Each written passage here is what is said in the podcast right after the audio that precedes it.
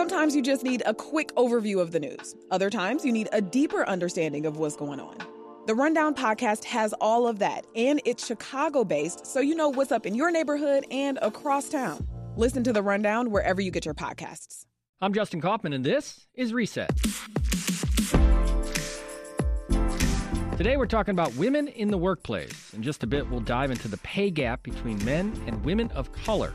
But first, this COVID economy has been toughest on working women. In a matter of three months, women have lost a decade's worth of job gains, leading to what's now being called America's first female recession. To help us better understand what's going on, we've got Chabeli Carrazana. She's a women and economy reporter for the 19th. It's a new nonprofit, nonpartisan newsroom that focuses on women's politics and policies. Chabeli, welcome to Reset. Thank you so much. Thanks for having me. Also with us is Jane Olmstead Rumsey. She is a researcher in macroeconomics at Northwestern University. Jane, welcome to the program. Hi, thanks for having me. Chabeli, through the reporting you've done for this nonpartisan newsroom, the 19th, you've looked at a lot at what's happening to women during the current recession. What have you found? So, if you look back at the past recessions, uh, typically you'd see that a, men were a larger portion of the labor force, uh, and so likely to be more affected, right? And then B, they were also in industries that tended to be more affected. So if you look back at 20, 2008, 2009, construction, manufacturing, those are really the industries that were hit the hardest, and those are male dominated jobs.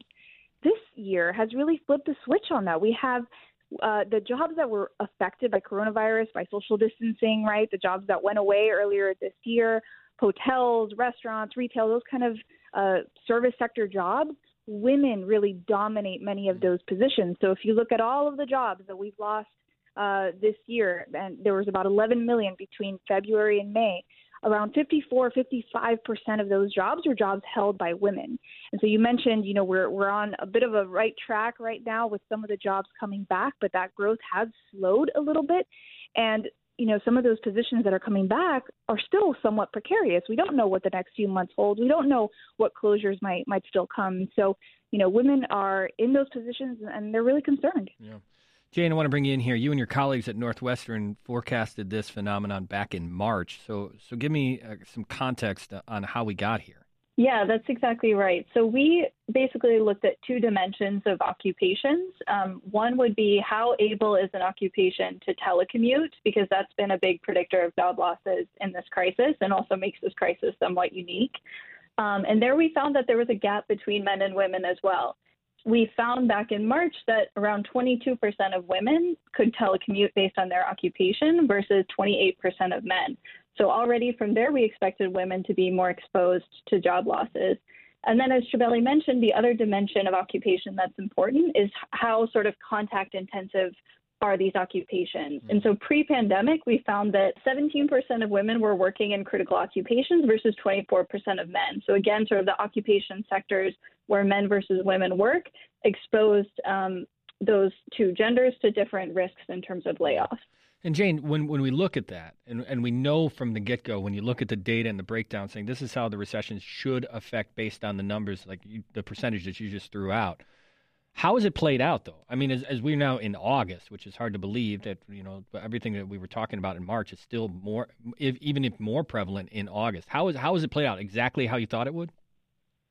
It looks pretty much like what we predicted. One thing that surprised me a lot is that the healthcare sector has been um, affected so deeply, and that's something we didn't expect back in March. We thought, you know, health, healthcare is obviously critical to addressing this crisis, and so we weren't expecting to see many layoffs there. But actually, in a lot of healthcare support occupations, mm-hmm. uh, we've seen a lot of layoffs, and women tend to um, be very prevalent in those industries as well. And Chabeli, job losses are higher among women of color. The unemployment rate uh, is is alarming. That the unemployment rate for women of color is higher than than other women and also you know, men, white men. Yeah, that's right. You know, the disparities that have long existed in this country, they they grow more stark when we have an economic decline of this nature. So, for example, for all women, unemployment peaked this year around 15.5 percent, but for Black women, it peaked around 16.5. For Latinas, it was 20.2 percent. Wow. So those are astronomical figures, right? And and that again, it's it's a lot of that uh, occupational segregation where these women work, and then just the safety net that they have.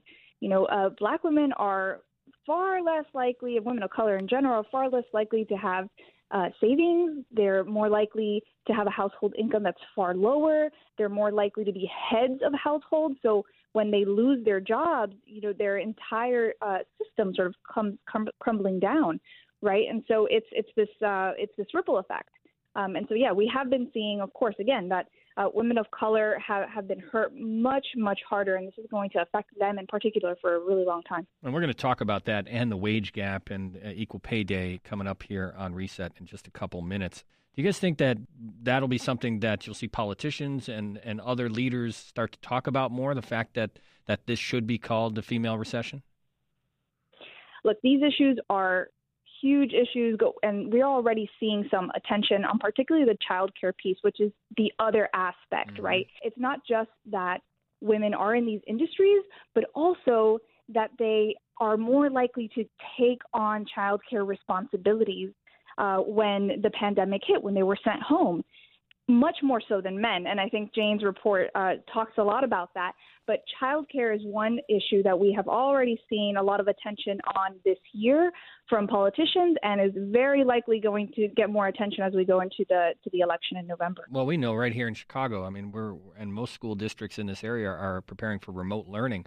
And if you pay attention to any parents, uh, any moms out there who are talking about how they're going to balance being essentially a stay-at-home teacher and uh, someone who is working from home, it's near impossible, Jane. And that seems to be something that mm, I'd like to hear more from our leaders on how, how they're going to approach that when it comes to this recession.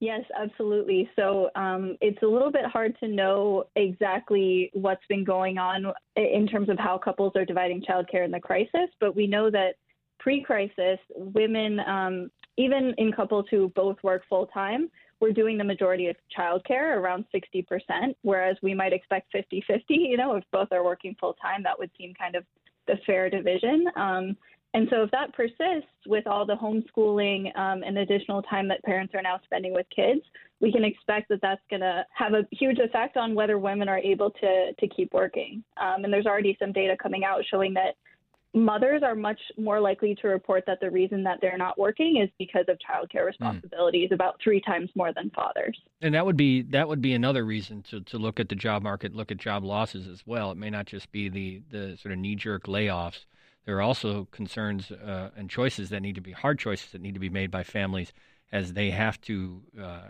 find childcare and and deal with the fact that their children are learning from home Exactly. So that's going to have a huge effect actually on the macro economy and how quickly the economy can recover because we we quite literally have hard constraints on how much time parents can spend working because of course kids take a priority and someone needs to be looking after kids when schools and daycares are closed. And so I think policies that help working mothers are also going to help the economy as a whole during this crisis in terms of the recovery. We're going to talk about the gender wage gap coming up here on the show uh, in just a moment. It's uh, Black Women's Equal Pay Day and women have been struggling with the gender wage gap and, and essentially, as you just mentioned, Chabeli, occupational segregation for years now. Uh, this this recession has reversed. I, I, mentioned this at the top. A decade's worth of job gains. What does that mean? Explain that to me. Reversing a decade's worth of job gains. So that's just a figure that tries to capture how what the, the number of job losses in that in that time period and and tie that to to a time frame. You know, those that decade's worth of job losses we're it's not going to stay like that forever right? We're already starting to see some jobs start to trickle back in but it is going to have a huge effect in, in in the long term when we look at things like like the gender pay gap right? So uh, i think jane's report touched on this too whereas in previous recessions, the gender pay gap would actually narrow a little bit because it was men who were out of the labor force for months or sometimes years at a time, and then were coming back into positions that were not at the same level they were in previously, right? And so that had the effect of narrowing it a little bit. But now what we're going to see is a widening of, of that gap. Jane, given the economic losses and the ongoing challenges for women in the labor market, how long will it take for women to catch up from these uh, reverses we're talking about? So we forecast that during this crisis, the gender wage gap is going to widen by about six additional cents on the dollar. So as Chabeli mentioned, right now um, women uh, earn on average about 75 cents on the dollar, and we expect that that's going to decrease to around 69 cents on the dollar. And we expect that it's going to take over 10 years for the gender wage gap to just recover to the level that it was before of 75 cents on the dollar, which of course, you know, we wanted to close and be a dollar for dollar. But um, even just to get back to, to where it was pre crisis, we expect it will take at least 10 years. And um, what, because yeah, go ahead. Uh, just because we know that losing a job, especially in a recession, has very persistent effect, effects on earnings for, for a long time. So losing a job during this recession, we expect is going to have a really negative impact on women's earnings for a long time. So when we think about the pandemic, what could happen from the pandemic that could be positive? Could we see that the pandemic could actually raise awareness or help reduce gender inequality in some way in the long term? So we talk about that a bit in our study. Um, there's kind of two dimensions of this silver lining aspects of the pandemic that we talk about. So the first one is the sort of telecommuting flexibility that workplaces are offering workers now persists. That can actually remove one of the last barriers to closing the gender wage gap, which is kind of hours and um, telecommuting flexibility for women. So providing women with that flexibility can allow mothers um, to to work more hours, to stay attached to the labor force even when they have small kids. Um, and so that's one aspect that might be positive going forward. If if people are allowed to continue teleworking, we might actually see greater women's participation in the labor force. And then the other aspect is that some dads are actually getting much more involved in childcare than ever before. So we identify about 10% of couples where the man is now working from home and the wife is working in some sort of critical occupation where she's not at home. And in those couples, the father is, is suddenly the main childcare mm. provider, which has been pretty rare pre pandemic. And so there's been some studies that show that if fathers get involved, um, say with paid paternity leave, even for a short time with their kids, that can have very persistent effects on how involved fathers are for for the rest of their child's childhood. Yeah. And so there we expect another potential silver lining that maybe sort of the social norms about who should be the main child care provider might shift a little bit as a result of the pandemic and, and fathers getting more involved. Chabeli Carrazana is the uh, Women and Economy reporter for the 19th. Also with us, Northwestern University researcher Jane Olmstead Rumsey. Uh, Chabeli, Jane, thanks so much for speaking with us today. Appreciate it. Thank you so much for having us.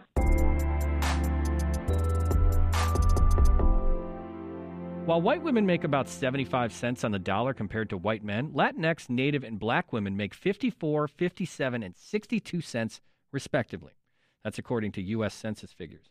Black Women's Equal Pay Day is being observed today. And joining me is Cherita Ellens, CEO and President of Women Employed. Cherita, welcome to Reset. Thank you for having me. And also with us, Evelyn Diaz. She is the president of the Heartland Alliance. Evelyn, welcome.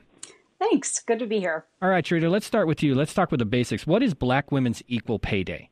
So, essentially, Black Women's Equal Pay Day is just a day that we take out to acknowledge the moment in time that Black women reach pay parity of white men. Mm-hmm. So, simply put, it means that on average, black women have to work 19 months to earn, on average, what white men will earn at the close of 2019. Mm. Yeah, I know it's it's staggering, and you know we talked about also Latinx women, and we know that Latinas they have to work almost two years. Their equal pay day comes at the end of October, and again, that to just reach parity of what white men earned by the close of 2019. It, it's so staggering when you hear those stats, and it's something that uh, I'd like to hear more than just on one specific day, like today. But but when we talk about that, and it's obvious when you're just talking about disparities, what what impact that has on people earning. But what are some of the other mm-hmm. effects? Well, it's earnings, but it's also about your ability to take care of your family, right? So it's also about your ability to earn wealth. So if you really break it down for black women and you take what the loss is, that equates to over $1,900 a month more than $23,000 a year. And over a 40 year career, you're talking about more than $900,000, so wow. close to a million dollars in lost wages. So the everyday average person can sit down and understand what it would mean if you lost $23,000 or if you had an additional $23,000 yeah. in your household income. What does that mean with your ability to be able to save money? What does that mean with your ability to provide a better education for your children or for you yourself to go back to school? Or for some, just to have stable housing and to remove themselves from the ranks of poverty. And I know Evelyn can speak more yeah. to that. Cherita Ellens is with us, President and CEO of Women Employed. I want to bring in Evelyn Diaz. She is the president of the Heartland Alliance. When we're talking about Black Women's Equal Pay Day, this issue affects other minority women as well, Evelyn. It's not just black women. That's absolutely right. Now, I think I, I want to just actually start by saying that people often think that the pay gap is an issue that affects professional level women. But women are actually underrepresented in high wage jobs and overrepresented in lower wage jobs. So, mm-hmm. one way to think about this is we're talking about jobs as cashiers and retail workers, home health aides, childcare workers, janitors, housekeepers, restaurants. Or, these professions are dominated by women, and there's still massive pay gaps among women of color, versus white men in those same jobs. Um, we're also talking about, um, when I say low wage jobs, we're talking about jobs that pay a median of less than $11 per hour. Two thirds of low wage workers are women, and half of low wage workers are women of color. So, to really understand what the pay gap means for Black and Latinx women, the picture becomes clear the further down the income scale that yeah, you move right. in at at those lower ends of the pay spectrum, you start to see that not only are black and brown women paid less than white men, but the kinds of jobs that they're working in are notorious for unpredictable work schedules, yep. lack of benefits, right? Like paid sick mm-hmm. leave and family and medical leave, health insurance. And that makes it really difficult for working moms to plan for childcare or perform caregiving responsibilities. And worse, it means that a decision that they might make to stay home because they're sick becomes a decision about their economic survival. So, Black Women's Equal Pay Day, we need to acknowledge that it's both about unequal pay for equal work and it's about low quality jobs that together conspire to make achieving economic security nearly impossible for Black women and Latinx women. And those issues, uh, they're really the impetus for the Fair Workweek ordinance that we just passed and, and, yes. and all of the issues that have been exacerbated by COVID 19. Because I, I, saw the stat that it's women, uh, women of color, that are uh, bearing the brunt of layoffs and losing jobs in the COVID 19 era. And as you talk about this, it, it, makes sense where if you're looking at companies that are wanting to lay off because they want to get to their bottom line, it seems the most vulnerable are going to be women of color. Yeah, we know that despite black women being 6.3% of the overall workforce, they make up 11% of the frontline workforce, these workers that we are calling essential. So one in three which is like 37% of black women overall, are in frontline jobs. So, you know, when you think about how they are being impacted by this pandemic that we're in, not just impacted because they're at risk, right, every day at risk, putting their lives on the line of being infected by COVID, mm-hmm. but they're also disproportionately impacted by being laid off and furloughed and having their hours cut during this time. But because they are in these traditionally low paid roles, because we don't value the work these occupations uh, bring to our society, because they're in these roles, they also don't have the ability to save for a rainy day. There was a survey that uh, Time's Up Foundation uh, mm-hmm. recently uh, put out. They did a survey of, of close to 3,000 adult workers between the ages of 18 and 64. And when they surveyed these women, we knew that 48% of black women that were surveyed and 51% of Latinx women that were surveyed said, one, that they did not have enough money to cover their basic needs. And also, 60% of those Latinx women and 55% of those black women said that they have less than $200 in savings. Hmm. That's Cherita Ellens. Evelyn, you, you hear these numbers and you hear Cherita rattle that off, and it's startling in the sense that someone needs to be responsible. It, mm-hmm. it blows my mind as we're having this moment of racial reckoning and just this idea that somewhere and somehow an organization, a corporation, uh, a business owner, someone right now is deciding to pay a woman of color less. That I mean, when you just break that down and get simple in that form, that I mean, there's nothing else to point to but racism. Absolutely. It's discrimination, uh, racial discrimination, gender discrimination. And there are these other systemic barriers too, right? There's the pay gaps, quality of work issues, I know Women Employed, Cherita's organization, has done a really great job of kind of cataloging the ways that the safety net works against women. um, the, the fact that they need to take time off to have children works against women. So there, there are actually quite a few factors that come into play, but uh, Heartland Alliance just did a, a, report in 2019 about poverty, and we took a, a, look at all the different ways that poverty affects women in particular.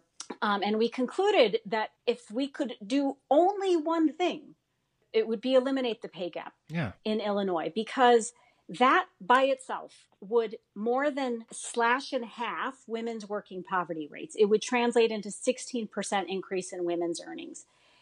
That translates into $20.5 billion for Illinois' economy. And 1.1 million children would benefit to reducing poverty rate for kids with working moms by 43%. So hmm.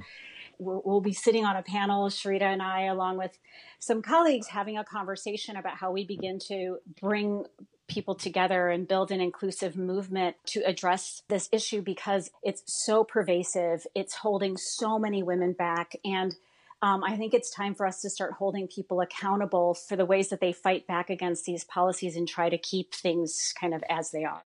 It's easy for us to say, well, they're the political party of, of white men, so yes, they're going to protect it. But you can make an argument that Republicans and Democrats, Democrats may talk about it, but they don't do anything about it. This pay equity, uh, the issue of a, a disparity between men and women and white men and women of color has been on their watch as well. So, Absolutely. Evelyn, when you, when you think about that, it almost feels like the political parties and, and everything, even if it's going to be a, a Biden Harris White House, there's no sense that this is necessarily on the front burner and this is something that our political system and our federal government wants to take on.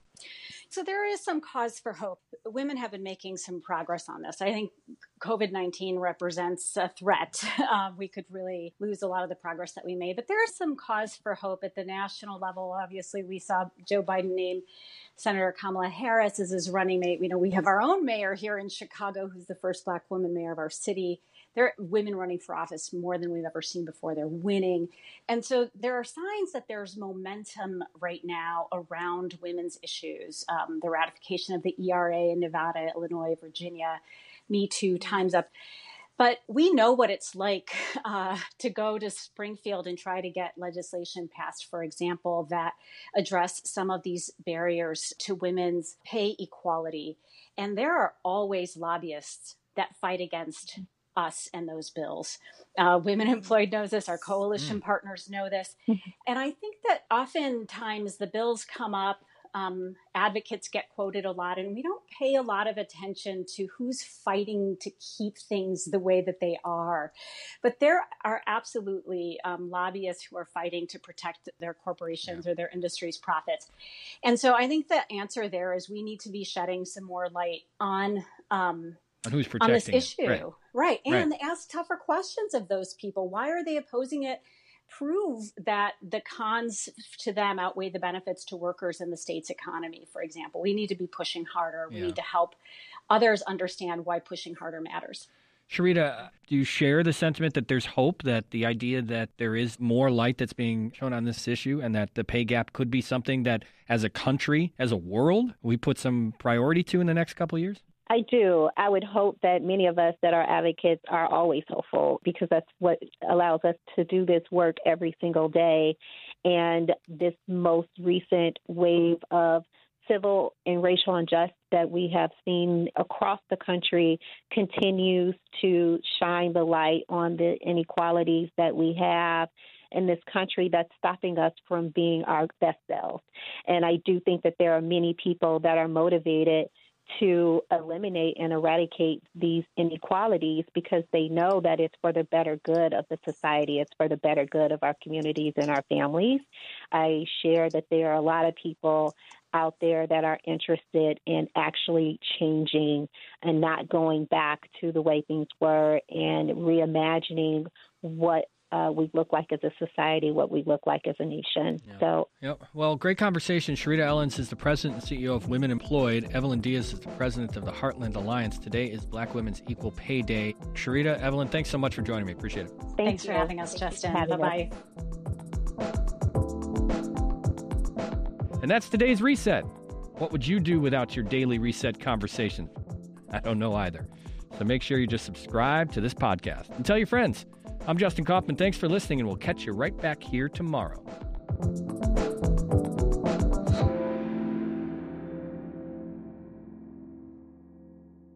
If you need a break from the news, WBEZ's Nerdette podcast is here for you. Our show is all about delight. We laugh about what's happening in pop culture and feature thoughtful interviews with fascinating people. We even have a monthly book club. Listen to Nerd wherever you get your podcasts.